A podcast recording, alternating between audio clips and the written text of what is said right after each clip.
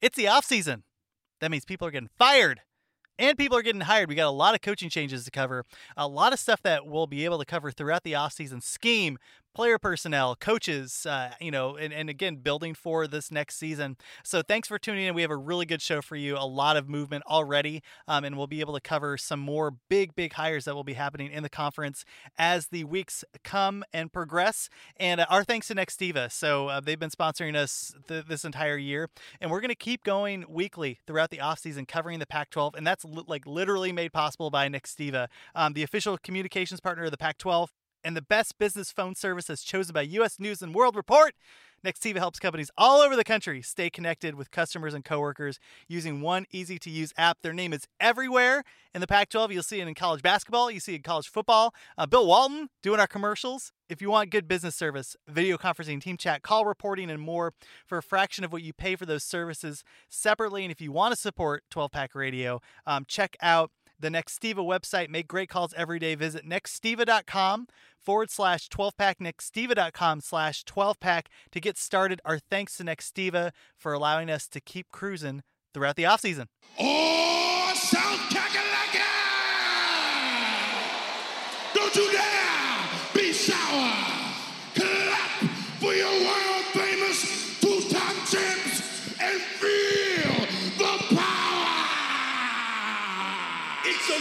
A yes it is! For 12 Pack Radio. Get excited, y'all.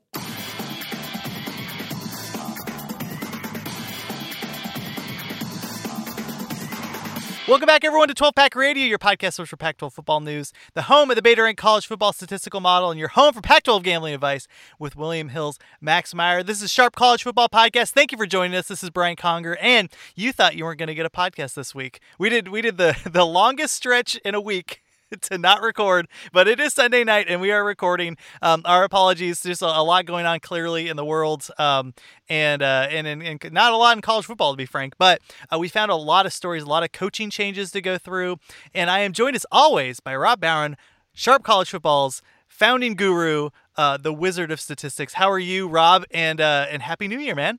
Yeah, happy New Year to you and everyone as well. I'm I'm excited to be here. Uh, the off season has begun. This is like the uh, in some ways, like for beta rank wise, this is like the slow period because I have finished running the model. There's not, uh, we don't have the final recruiting rankings or the returning production numbers, so there's no projections to make. This is like uh, the dead period. Our thanks to Nextiva for keeping this podcast rolling in the off season. This is why you get them, right? Because we got Nextiva. Um, we are in the Nextiva studios, and you're right. It is it is a slow time, but I do think like there there have been a couple stories that um, have been under you know under the radar and then like super over the radar that I think got overlooked. So um, you know for Christmas and New Year's I had kind of taken some time off. We did do our, our last podcast tying a bow on the season, and then I go back and check Twitter. I'm like, holy crap, Andy Avalos is gone, uh, and he is now the head coach of Boise State, and I totally missed that like over the course of you know seven or eight days. Um, so th- there's really some stories to cover, and we're gonna make sure to go through those. Um, I guess to start, if, if you're this is your first time listening to the podcast, you can follow us on Twitter at 12 Pack Radio. You can subscribe to the podcast on every podcast catcher. And Rob, like, you know, I think I think we're going to be moving and grooving a sharp college football even in the off season. Um, before we start, man, what's going on over there? What, what, got any plans coming up? Uh, I mean, we'll we'll be doing. I think uh, heading into the the off season this year is what we're gonna we're gonna look to get the projections out um, you know, and look for those at the end of February. And then I plan on trying to get through 130 teams preview videos, about 20 minutes on each team. We'll see if we can do it. You I better, think it'll be fun. Are you going to start with UMass, the mass holes, or are you going to end with UMass? No, see, like I realize, like if you do any kind of content whatsoever, like obviously, like aim for your biggest audience. So uh, I think we're going to have to like start at like we might have to start at the top 25 and then kind of ro- I don't know. We'll rotate it out, but like I like you unsurprisingly the people that care the most about college football are like the Ohio State and Alabama fans of the world. So you got to get those out early. You'll get the most views. and one of the things that I'm really excited about is uh, we're going to go through some of the defensive coordinators hiring and firing and stuff that's happened in the Pac-12. We're going to go through a lot of numbers uh, today, and and you know we'll we'll bring a bigger context to the numbers. But all this stuff is on Sharp College Football. You can look at your team's advanced stats, like starting from pass defense to defensive efficiency and all the all this stuff. So like all this stuff that we're going to be talking about is on sharpcollegefootball.com. And I guess let's just get into Oregon here because um, Andy Avalos has taken the head coaching job at Boise State, and that's a big opening. I mean, we're like I guess we can go, go a couple uh, ways here. I guess first is like you know initial reactions, and then one of the things I wanted to go through was uh, Avalos's tenure at Oregon because you had one year that was freaking awesome, and another year, granted in the middle of a pandemic, but man, it was really head scratching sometimes to watch that defense. Rob. Yeah, it was. It was really. I mean, it, it was up and then it was way down. Uh, to put it mildly, and I I I don't know that I think I, I, came away from it thinking that Oregon needed to make a change or anything at defense. Um, but they went from and they did sort of improve a little bit as the year went on. Uh, but you know, going from number six, uh, you know, coming into you know or, uh, last season, finishing out at 25 this year. I mean, even with some of the personnel losses they had, it was a little bit of a head scratcher. And they definitely had some some times this year where they were ranked well below 25. So I mean, I, I, think it is a loss for Oregon. Uh, I do think they have an opportunity again. I mean, you know, anytime this happens, you could go out and you make a great hire and things can be wonderful. You go out and make a bad hire and things will be bad. But uh, I do like the hires that you know Cristobal has made, including the Avalos hire. So I, I think you know they have an opportunity here. If some of the names that have been kicked around to to potentially even improve on you know some of what we saw this year, which was was a little disappointing. But there's certainly if um, you know the names that have been kicked around are certainly. It sounds like Oregon's going to you know be, be paying some considerable dollars to to bring somebody in uh, to to line up next to Moorhead, and you know it's an attractive opportunity with all the talent that they've recruited in. Yeah, obviously there was a lot of injuries uh, this this year, but that game against Iowa State was like kind of what we had anticipated, where Iowa State had a really efficient offense and they were just able to move. Now there's a lot of turnovers too, I understand that, but like if you watch the defense, uh, man, they just kind of marched down the field slowly and methodically, and um, and I kind of that anyway that game was that gave me the Oregon defense in a nutshell uh, that year, where it's like they they did have a couple stops, um, they had some big plays. Um, you know, they got in the backfield sometimes, but just kind of o- over the game, just allowed enough points to lose, and and you know, kind of saw that um, in spurts. Sometimes they had a really good uh, second half and an awful first half, and anyways, really herky jerky. But uh, same thing on my end, where I just assumed they'd keep Avalos. Like, right again, it's in the middle of a pandemic. They had a lot of their starters uh, leave, and um, and uh, Avalos was uh, somebody that I certainly thought they'd keep around. And, you know, obviously he got poached by Boise State. I think one of the things for me to keep a lookout for, Rob, was um, when I saw the news, I'm like, oh, I wonder if he's going to be able to poach some. Uh, some you know of the staff at Oregon to go with him, and that really doesn't seem to be the case. It looks like the only person he's pulled so far has been a grad assistant. Um, so what what are some of the names here that you've heard thrown around and you know connected to that job? Yeah, and like I think the the Oregon job, I would I would argue maybe the Washington defensive coordinator job, the the USC job. Um, you know, I think those are three programs where you do see big names, and I kind of tend to believe that those names are in the running. You know, rather than if you're at Arizona and they're like, oh, they're in the the you know running for you know like the, the hottest offensive coordinator. I, I tend to roll my eyes when I hear those stories. But with with you know premier programs that have money, um, it looks like there's some interesting names in play. Yeah, I mean the, the, the names that are getting kicked around here are uh, you know the Seahawks assistant, um, and this is from Bruce Feldman reporting this. So one of the more reliable names in college football reporting. Um, you know the Seahawks assistant Clint Hurtt. They had kicked around Texas, uh, former the Texas defensive coordinator Chris Ash. He's actually going to go coach with Urban Meyer with the Jags. Defensive coordinator Tennessee, um, Derrick Ansley, um, who's good, uh, and and that'd be a decent name to get. Um, they just brought on Kevin Steele, who had been Auburn's defensive coordinator and sort of an unnamed staff role there. So they do feel like there may be some pressure on him. Tosh Lupoi, who's the run game coordinator for the Falcons, um, and who I joke around is a bit of a like a recruiting nuclear weapon in college football, who's just sitting around on the pro. I mean, he is. He's one of the best recruiters, even at Washington, at Cal, at Alabama. Um, Lupoi, you know, repeatedly showed himself to be one of the best uh, recruiters in college football, and, and we did not it did not work out with him calling plays at Bama. Um, Zach Arnett, Mississippi State defensive coordinator. he's an interesting name. He was the defensive coordinator at San Diego State, got picked up by Mike Leach. Um, you know, a really uh, a guy that runs that Rocky Long three three five, um, viewed as a bit of an up and comer in the profession.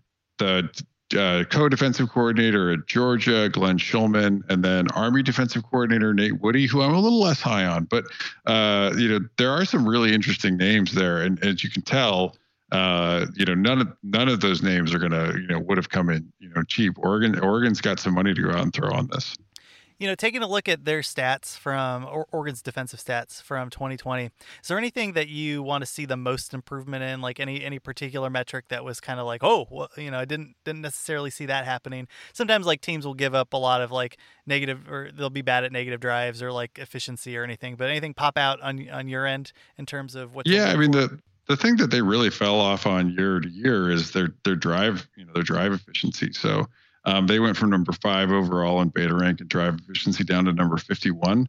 Um, they still were good at you know containing big plays, you know, containing explosive drives. Um, you know, they didn't force. I mean, uh, the other thing this year too, of course, they didn't force enough negative drives. I mean, not enough three and outs. I mean, the the the play calling and execution just it just wasn't there as much this year, and we saw you know them struggle at times. Uh, in particular, they were at 30 overall in uh, effective rush and beta rank they struggled with their uh, you know getting off blocks, um, you know, and getting things done. So I, I, I do think that there's definitely some some work to be done off what they had this year, and I I'm, I don't mean that as that I think Avalos is doing a bad job. I just I, I think they had a, I think they had a tough year out there this year. So there's there's things to, to clean up on tape. Can you define drive efficiency for maybe some people that uh, have joined the podcast or just aren't as uh, up on advanced stats? Yeah, so uh, drive efficiency is whether you're able to put together like controlling for uh, field position and opponent and taking out, of course, like I mean, like because there we control for explosive drives in there as well um, and negative drives and three and outs. Um, are you able to put together long drives to be able to put up points, right? Like not relying on big plays. Um, it, and this is a hard thing to do in college football. The best offenses do it. The best defenses often prevent it um, you know, are you able to string together, you know, nine plays, you know, to put up a to put up a touchdown? Um, or if you're a defense, like, do you not give up long drives? Like, are you able to find ways to get off the field? Um, you know, and and those things are important, right? And you know, Oregon was pretty good at containing explosive drives. Like, they didn't give up a lot of points off of big, you know, drives that were, you know, mostly big plays. Um, where they gave up points was very often, uh, you know, that they were unable to to get off the field. Teams were able to to put together and execute against this team. Okay, yeah, and like I was taking a look at the the rushing numbers too, and I think you mentioned that they were 30th in beta rank this year. Um, that that that was about right, and I I, I would assume that they had dipped below that in a few games because, like, oh my gosh, dude, like you just run, you can run the ball against Oregon. Uh, that that was not what I was anticipating, and they had some injuries in the the linebacking core and all that stuff. But the defensive line, for the most part, was actually uh, pretty intact this year. But yeah, anyway, um, it's something to look out for when uh, when they pick up the new coordinator, and we'll make sure to cover that uh, that hire and um, and what it means for um, Oregon, and also like we'll we'll use a lot of the beta rank numbers to kind of highlight the history of whomever they hire, like what they were able to do um, in a in as long as it's in college. We don't have the pro stats here, um, but anyway, we'll we'll keep an eye on that as we move forward. There's also a really interesting um, departure uh, down in the Pac-12 South. We have a couple other uh, coaching changes to talk about. We're going to do it right after this. All right, we're back. We're back, and Rob, they turn on the Twitter machine uh, to look and see that Colorado fired their defensive coordinator Tyson Summers. I, I was not expecting that. That certainly was something that um, really popped out to me. Uh, what did you think when you saw that news? I was a little surprised. Uh, uh, you know that that and you know it's it's fair for. I, I think it's fair. You know that. Uh, you know, you're going to want your own guy necessarily in there, right? Um, you know, but the defense this season was was the better of the two units. Really, I mean, not by much, but you know, was the better of the two units for Colorado and, and Karl Dorrell. Um, I was a little surprised to see Summers, who was decent. You know, I mean, they were at 50 overall in beta rank this year. Um, you know, and that's an improvement even from where they were the year before, where they were at 76. And they had some good. I mean, they had some you know decent numbers. Their drive efficiency was pretty good at 31. Um, you know, and they made huge, huge strides from where they were the year before against the pass. I just, I was I mean, I guess I was a little surprised just because I, I, felt like this Colorado team, um, if there's one unit that I thought had it a little better this year, it was the defense. Um, to to see this move, uh, yeah, it was it was just I, I, don't think a lot of people really saw this one coming. Yeah, it was it was interesting, and uh, you know, Summers came over with Mel Tucker. I think he was a uh, like a quality control. Uh, was that his history there at Georgia? We were a little worried about that in the beginning. I remember, I recall that. Yeah, he had been. Well, he had. I, I think he had been on staff at Georgia. He had been a head coach before. I think at Georgia State or Georgia Southern. Um, you know, and a defensive coordinator before that. But um, yeah, he had. He he was one of the guys that got. Uh, I think Tucker Tucker filled out a lot of his staff from guys that he knew personally. I think that he had been. Uh, yeah, like uh, off the field assistants. Yeah, th- this struck out for me uh, more just because of the improvement that Colorado saw. Um, now, now one thing to keep in mind, like I watched a lot of those Colorado games, and they did give up a decent number of points. This was a condensed season, et cetera, et cetera. So, like, um, you know, when we say there was improvement, I mean, they were still like 50, which is not a great Power Five defense. So, you know, we're not saying like, you know, Colorado was, was an elite defense or even uh, a defense that uh, was like in the upper quadrant of college football. With that said, though, there was certainly improvement. Like you mentioned, Rob, they went from 76 uh, last year in Beta Rank to 50. A couple really big jumps for me. The, the one that stood out for, for the, that we were really, really concerned about headed into the this year was the pass defense. They were 112th in Beta Rank last year. Um, and this year, year they they were 25th and there was just so many like question marks all over that. Like we were listening to um, uh, the sb nation colorado podcast. We've been kind of following that and we weren't as concerned about the front seven especially with like nate landman there and uh, you had like the defensive line which is pretty good. But it was like can they even stop anybody? And to have a top 25 pass defense by the end of the year uh, pretty impressive. And then we just talked about drive efficiency and you highlighted that they were in like top 30 but basically uh, they were they were sub 100 and so you saw these like two really, really big improvements in the defense. And, um, you know, I guess sometimes you want your own guy. One other thing to mention too was that, um, Colorado also fired their strength coach, Drew Wilson. So um, it looks like you know, it looks like they're just trying to kind of shore up um, a staff that's that they're comfortable with there. But you know, I think one of the, the interesting things for me is that uh, there's a lot of a lot of really good players that should return back to Colorado. Nate Landman um, is taking that extra year, so he'll be back. Um, and I, I, think there's some interesting pieces here. Uh, we'll see who they end up hiring. Yeah, I mean, there's there's definitely uh, you know I think and, and there is some chatter that their defensive line coach, um, who was a prior defensive coordinator at Mississippi State, was pretty good, um, might be in the mix. Uh, it'll just be. I guess I, I, find it interesting that they stood pat on Chiaverini. Um, who I, am is is very popular with the players there and seems to also be popular with the administration uh, as the offensive coordinator. I mean, if if Dorrell really wanted, you know, his folks in place, and you you know, it's your job. I mean, you're you, you need to have people that you have faith in to succeed. Um, I just thought it was odd to make the move on Summers. Um, you know, because and Dorrell was in an odd spot. I mean, he got hired very late in the cycle. You know, it's very hard to fill out a staff that late. Um, so he was going to have some holdovers, uh, you know. So I get it. I mean, Summers may not have been the guy that he really wanted, and he may have just gone with them because it was so late last year. Yeah, Chris Wilson is the uh, defensive line coach that is under consideration. I'm sure there's some other names that are being floated around, but um, uh, when the, the last uh, article that I had read had him as uh, being somebody to keep your eye out for. Yeah, that was interesting. You know, when you took a look at at Colorado's offense, there were certainly some uh, bright spots. Broussard and his ability to uh, just get significant yards, the offensive line opening holes for him was interesting, and you know Chiaverini was somebody that uh, clearly, um, you know, look, I, I, wasn't the best when I first got my big job. You know, like you learn on the job and you kind of improve and um, you kind of pick up the pieces and move forward. And they gave him another chance. Um, it's kind of hard. I think the the grade for Colorado's defense is an incomplete, just because I mean the quarterback play had a clear ceiling to it, and um, and it was fun watching. Um, you know. Uh, it was fun watching their quarterback play. Um, and I was kind of rooting for him as like an underdog, but like clearly th- there was a cap on what he was able to do um, through the air. So let's see what happens. I mean, it might still be, you know, they had that freshman that that came in uh, that was in the running and one of the, one of the higher recruits that they've they've had at the quarterback spot. So um, I think it's going to be a really a prove it year for Chiaverini next year. Is is that fair?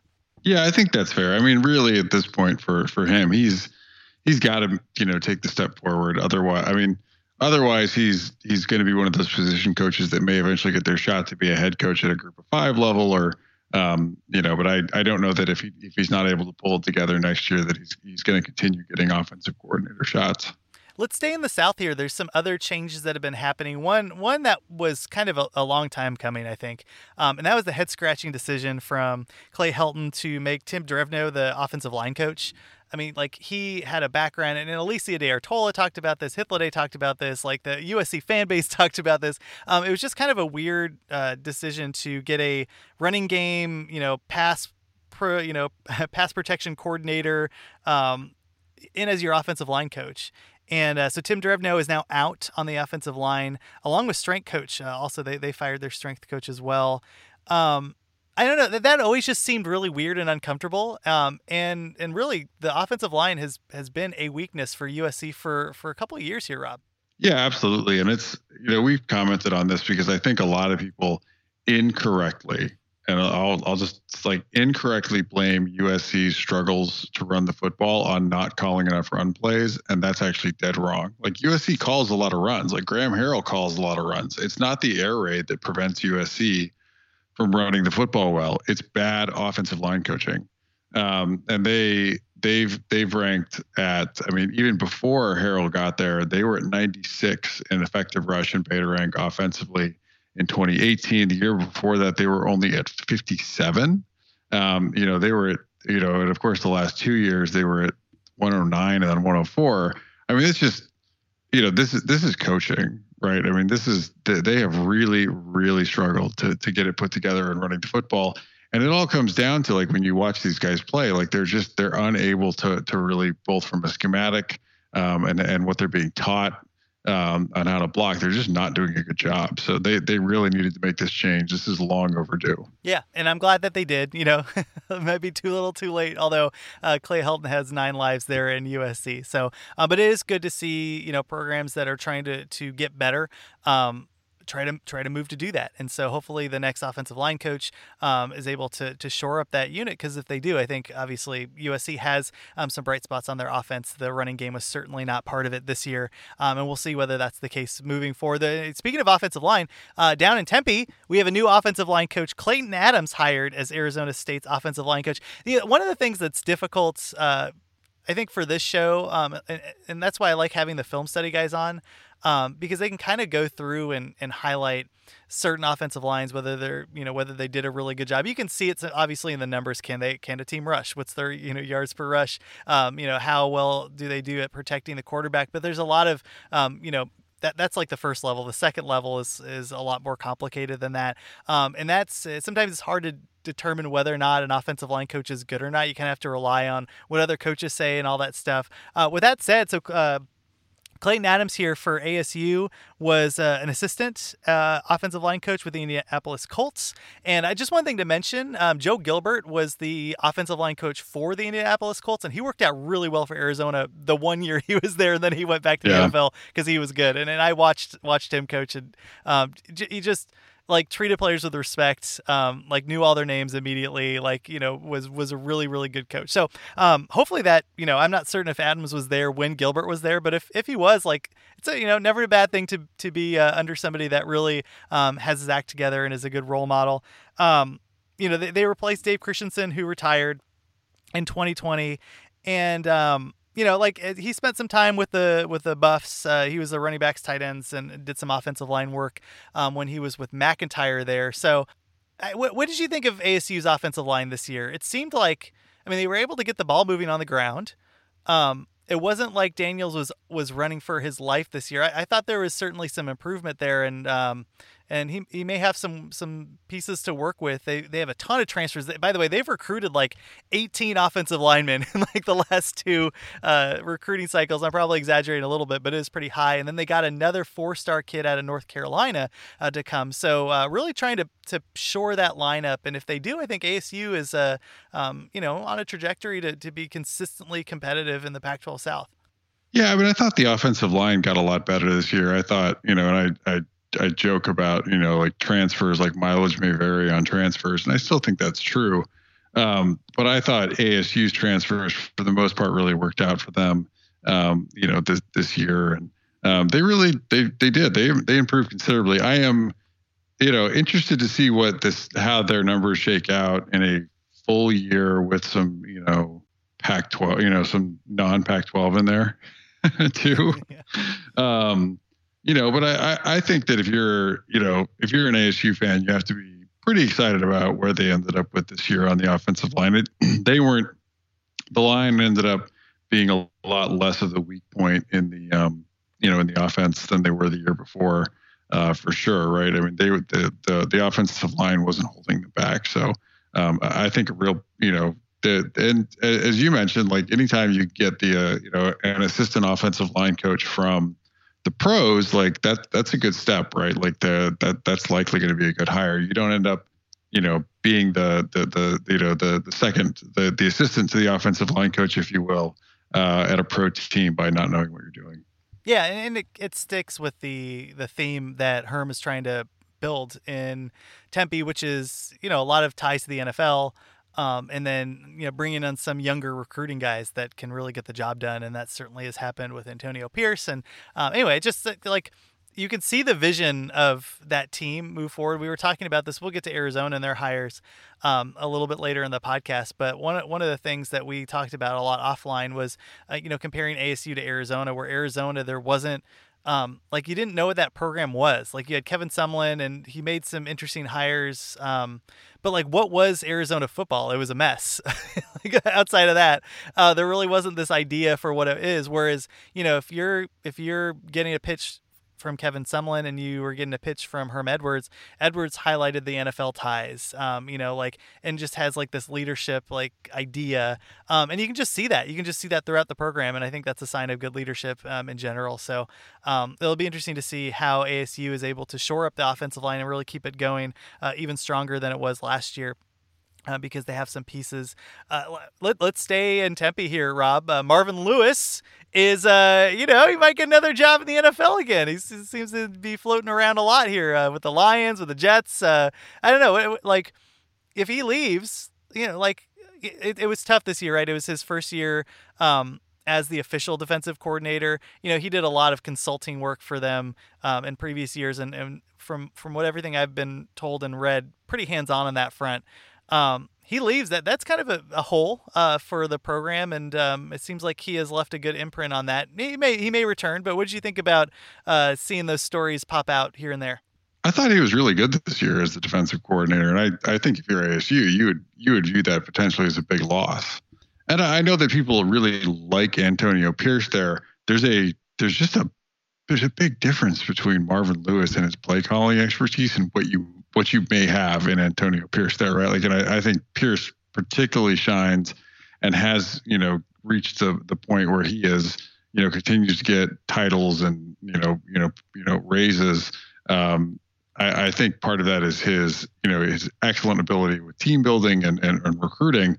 Uh, you know, the the if you're ASU, it's going to be I mean, there. There's going to. I think there will be if, if Lewis departs a lot of pressure to to hand over play calling duties to Pierce. And I'm not saying it's not going to work out, but you, we really don't know, right? Like we haven't seen Pierce call plays, so um, I would. I mean, if you're an ASU fan, you're really hoping Lewis sticks because I think you did a really good job this year.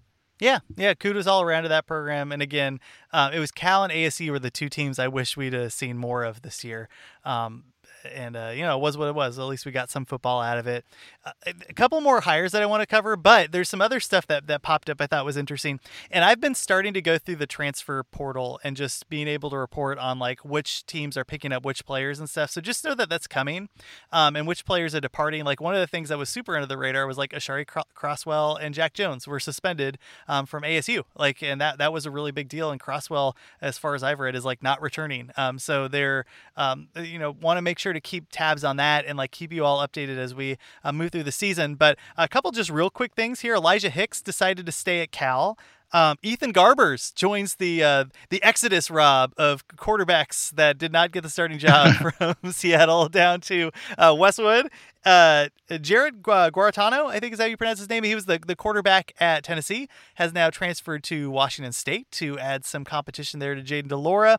And Max Borghi returning. Uh, he's decided to come back to the Palouse. Uh, you know, you want to comment on any of those stories? Yeah, I mean, I, I, think there's some really interesting ones there. I mean, the the the Garbers news is is I think a little less interesting, I suppose. Um, I mean, maybe Dorian Thompson Robinson doesn't hold on to that job. I would expect he would. Uh, you know, at least for you know what we might see this next year.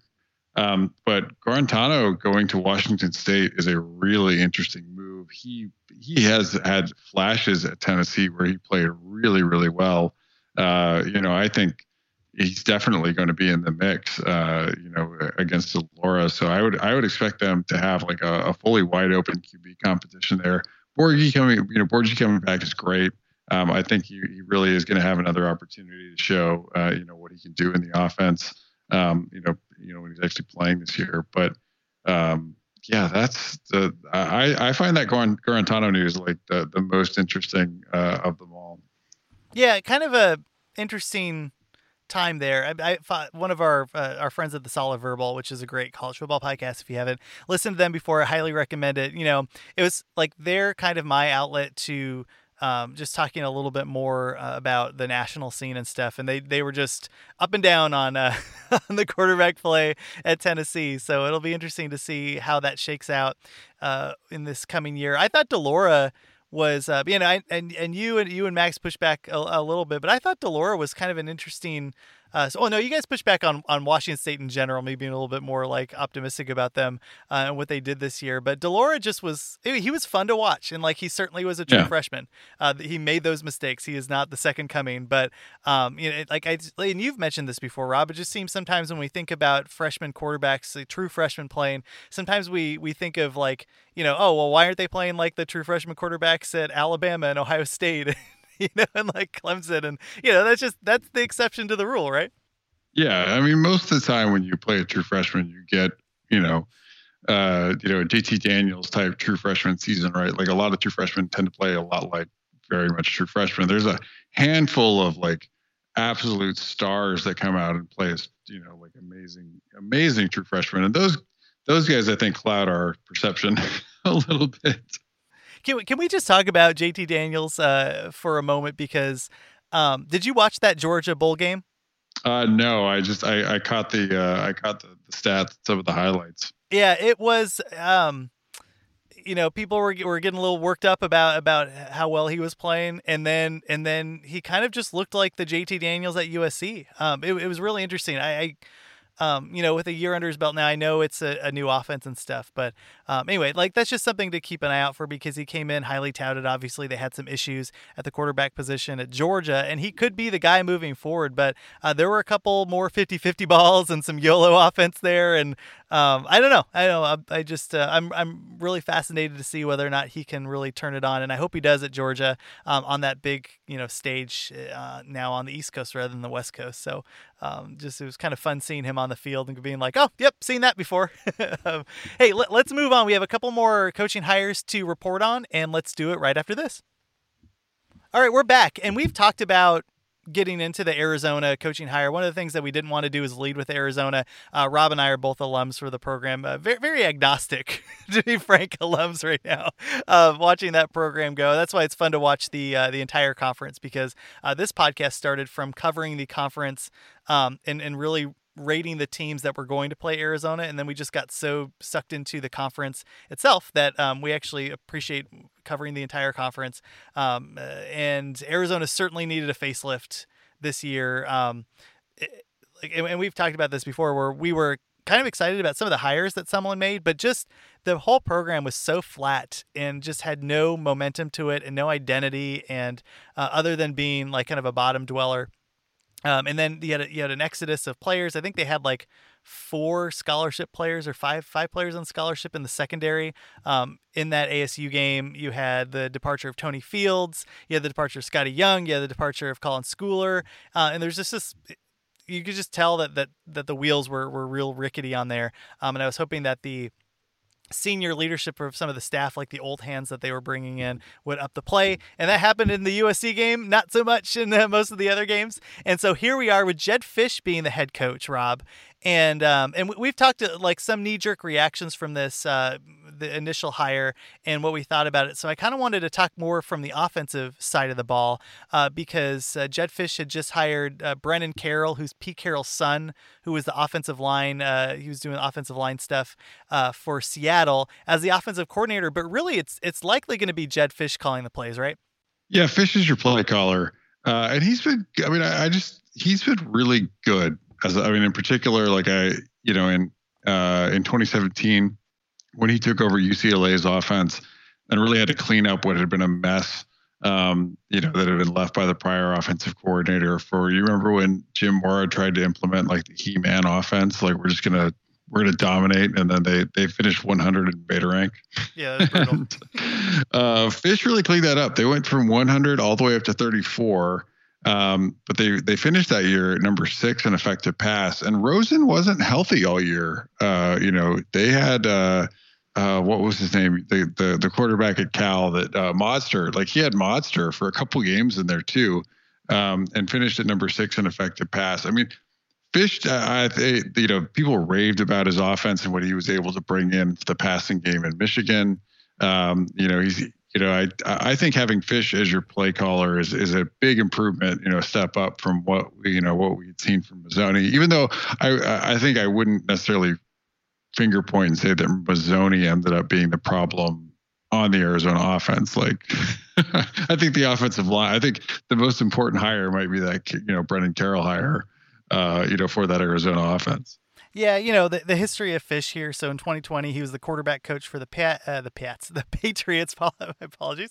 Um, he was an offensive coach, and I, I put air quotes around that because I don't know what that means, but he was an offensive coach for the Rams in 2018 and 2019, uh, the UCLA offensive coordinator 2017. You mentioned his time at Michigan, so he was there from 2015 to 2016, and the offenses there were interesting. Beta rank um, in 2015 it was it was the 16th best offense in the country um, uh, in beta rank, um, and Jake Rudock was the quarterback when he was there. Uh, had a bit of, bit of a dip in 2016, although he had Wilton Speight as the quarterback here. They dropped to about 41. Um, so, you know, he, he kept them competitive. Um, and, and certainly, you know, he was the Jaguars offensive coordinator. Um, he was the Miami offense coordinator. So, really a long history there. And his Miami offense was uh, top 35 when he was there. Yeah. So, you know, it's interesting. The thing that worries me a little bit if you're an Arizona fan is that um, you know, Brennan Carroll has the name, you know, like he's Pete Carroll's son and all that stuff, and he's with the Seahawks. He has NFL ties. Another staff, by the way, that is really highlighting their their ties to the NFL as they accrue, um, you know, coaches with experience there. Uh, but like, you know, when you think of the Seattle Seahawks, the offensive line uh, doesn't strike me as the uh, the beacon of the fortress there uh, that that they've relied on to be excellent. In fact, the offensive line has really been the weakness of uh, Seattle. So I don't know, like right? We've talked about the offensive line at Arizona being one of the worst in the country. What do you think about bringing on a, pro coach that that's covered, you know, that's coached the offensive line, uh, but you know, one that, that's really been a weakness for that team for multiple years. I mean, I think you know Carroll. He's he's a guy that Fisch coached with at Miami.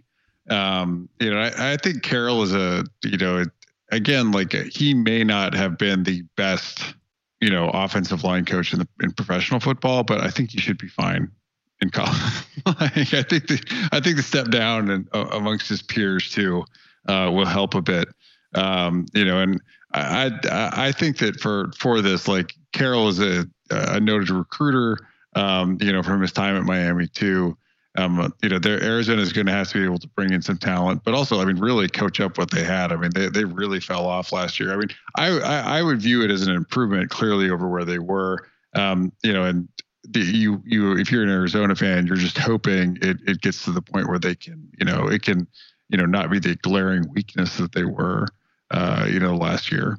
Yeah, well, we'll we'll see. Um, and and frankly, the talent there has been uh, pretty brutal in terms of what they've been able to recruit on the offensive line. So um, let's see if there's an uptick there, and uh, or or whether or not Carroll can really get that unit working as a unit and not as a you know five individuals on the line. So, uh, but that that's certainly the biggest area that Arizona needs to improve if it wants to be even remotely competitive in 2021. But the biggest hire, Rob, uh, was you know for whatever reason Arizona gets all the castoffs, the sloppy seconds of, of Michigan, and here's another one: uh, Don Brown, who was dismissed as the defensive coordinator at Michigan. Um, and, and I, I, joke right because like obviously Rich Rodriguez, uh, you know, being uh, fired from Michigan comes down to Arizona, but Don Brown, like Rich Rodriguez, has a pretty solid history and track record of putting together some good defenses.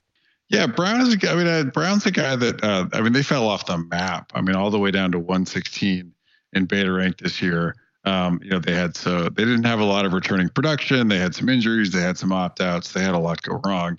Um, but you know, prior to that, put together some really good defenses for the Wolverines. Uh, and I, you know, in beta rank, you know, he has, you know, out of his five years there, uh, three of those years are in the top 15 overall. Um, you know, prior to this year, his worst year overall was in 2018, where they were at 27. Which I mean, if you're in Arizona, you would take 27 all day, um, given given where things have been. Uh, but I mean, I, I, I don't know. I mean, I, I think this is a very good hire. Some of the you know the the negatives I have seen thrown around about this um, have mostly been around like Brown can't do it without Michigan type talent. I'm like, dude, did you guys see how he, he was a great coach at Boston College, and Boston College certainly is not a recruiting destination. Um, you know, putting together top 15 defenses there at Boston College in beta rank. So I, I just I hesitate. Like I think this is like I said, like I think this is a very good hire for Arizona. He may not be on the upswing of his career, um, but I think when you look at the staff that Fisch put together, there's a lot of uh, there's a lot of pretty good experience. I think that you know, I, I think if you look top to bottom, you have to feel like most of the most of the positions were an upgrade over the the prior, and certainly I think Don Brown is an upgrade. Yeah, like you mentioned, uh, 27 being the lowest uh, defense that he had outside of this year, and this year, but holy Moses, like so I like you know it'll be interesting to see if he can put some uh, pieces back to uh, to work at Arizona. The other team that he was a uh, defensive coordinator for was also those uh, UConn teams where they had um, I think it was Randy Edsall and some of those those defenses. He had a top twenty defense at UConn also. So to jump from UConn to Boston College where he had the number two defense in and to uh, 2015, um, that's pretty impressive uh, to be able to do that at Boston College. Let's see if he can do that at Arizona. Um, I mean, like, right? What are expectations? And they're they're low. So when it comes to uh, making hires like this, I think it's worth Arizona to take a risk um, on somebody that was just fired that had just a, a god awful defense this year, uh, but with a really long track record of, of top 30 defenses at any everywhere he's gone. So, um, and and the Doctor Blitz, you know, what did you think about the Doctor Blitz nomen uh, nomenclature they they gave him over there? Yeah, I mean, if you're Arizona, I mean, like you might as well you know the complaints that somehow like pressure's not going to work like not pressuring didn't work either so. Yeah it just seems like um you know it, it's it's an interesting mix of hires uh that Fisch has done that um could work out or could not and uh but but like it, it's one some of those are like kind of swing for the fences um but not as much downside i think uh for some of them so you know, like we'll we'll see how Arizona bounces back this coming year. I don't I don't expect much of them. I did I wasn't really impressed with Plummer um, as the quarterback there, although he was running for his life the whole time. They kind of threw him to the the wolves uh, as a true yeah. freshman. So, um, but they're like I know Arizona just lost their um, their you know premier. I use premier in air quotes, but like their three star quarterback uh, just uh, decommitted. So look for them to go to the transfer portal possibly and bring somebody in that can be competitive. But um, they they're it's I think it's going to be a, at least a two year project to get them to respectability here um, in the coming years. But Anything else, Rob? I, I, that's kind of I mean, and again, we'll go through all the uh, the transfers and, and all that stuff. So I'm I'm documenting that stuff now. So we'll keep an eye on that. And there's also you know who do these who do these teams hire? You know who's Colorado hire? Who's Oregon hire? Um, and we have we have a lot of things that uh, we're we uh, are keeping our eye on that we'll be able to cover through the off season. Again, thanks to Nextiva for um, just kind of giving us the help to be able to keep going through the off season when there's uh, less to talk about, but some really important X's and O's and items. And we also have the the film guys that we want to bring on. But um, anything coming up that you want to talk about, Rob? No, like I said, it's a little bit of the quiet season at Beta Rank. Like, so you can check out all the, you know, the the final rankings. Um, you know, they're up after the the title game. Uh, you know, to to check out. But uh, I'm excited for uh, to start getting ready and prepping for uh, you know a, a really full college football season again. Yeah, no, f- for real. Um, all right, well, everybody, thank you for sticking with us. We will catch you next week and look forward to covering the conference throughout the offseason.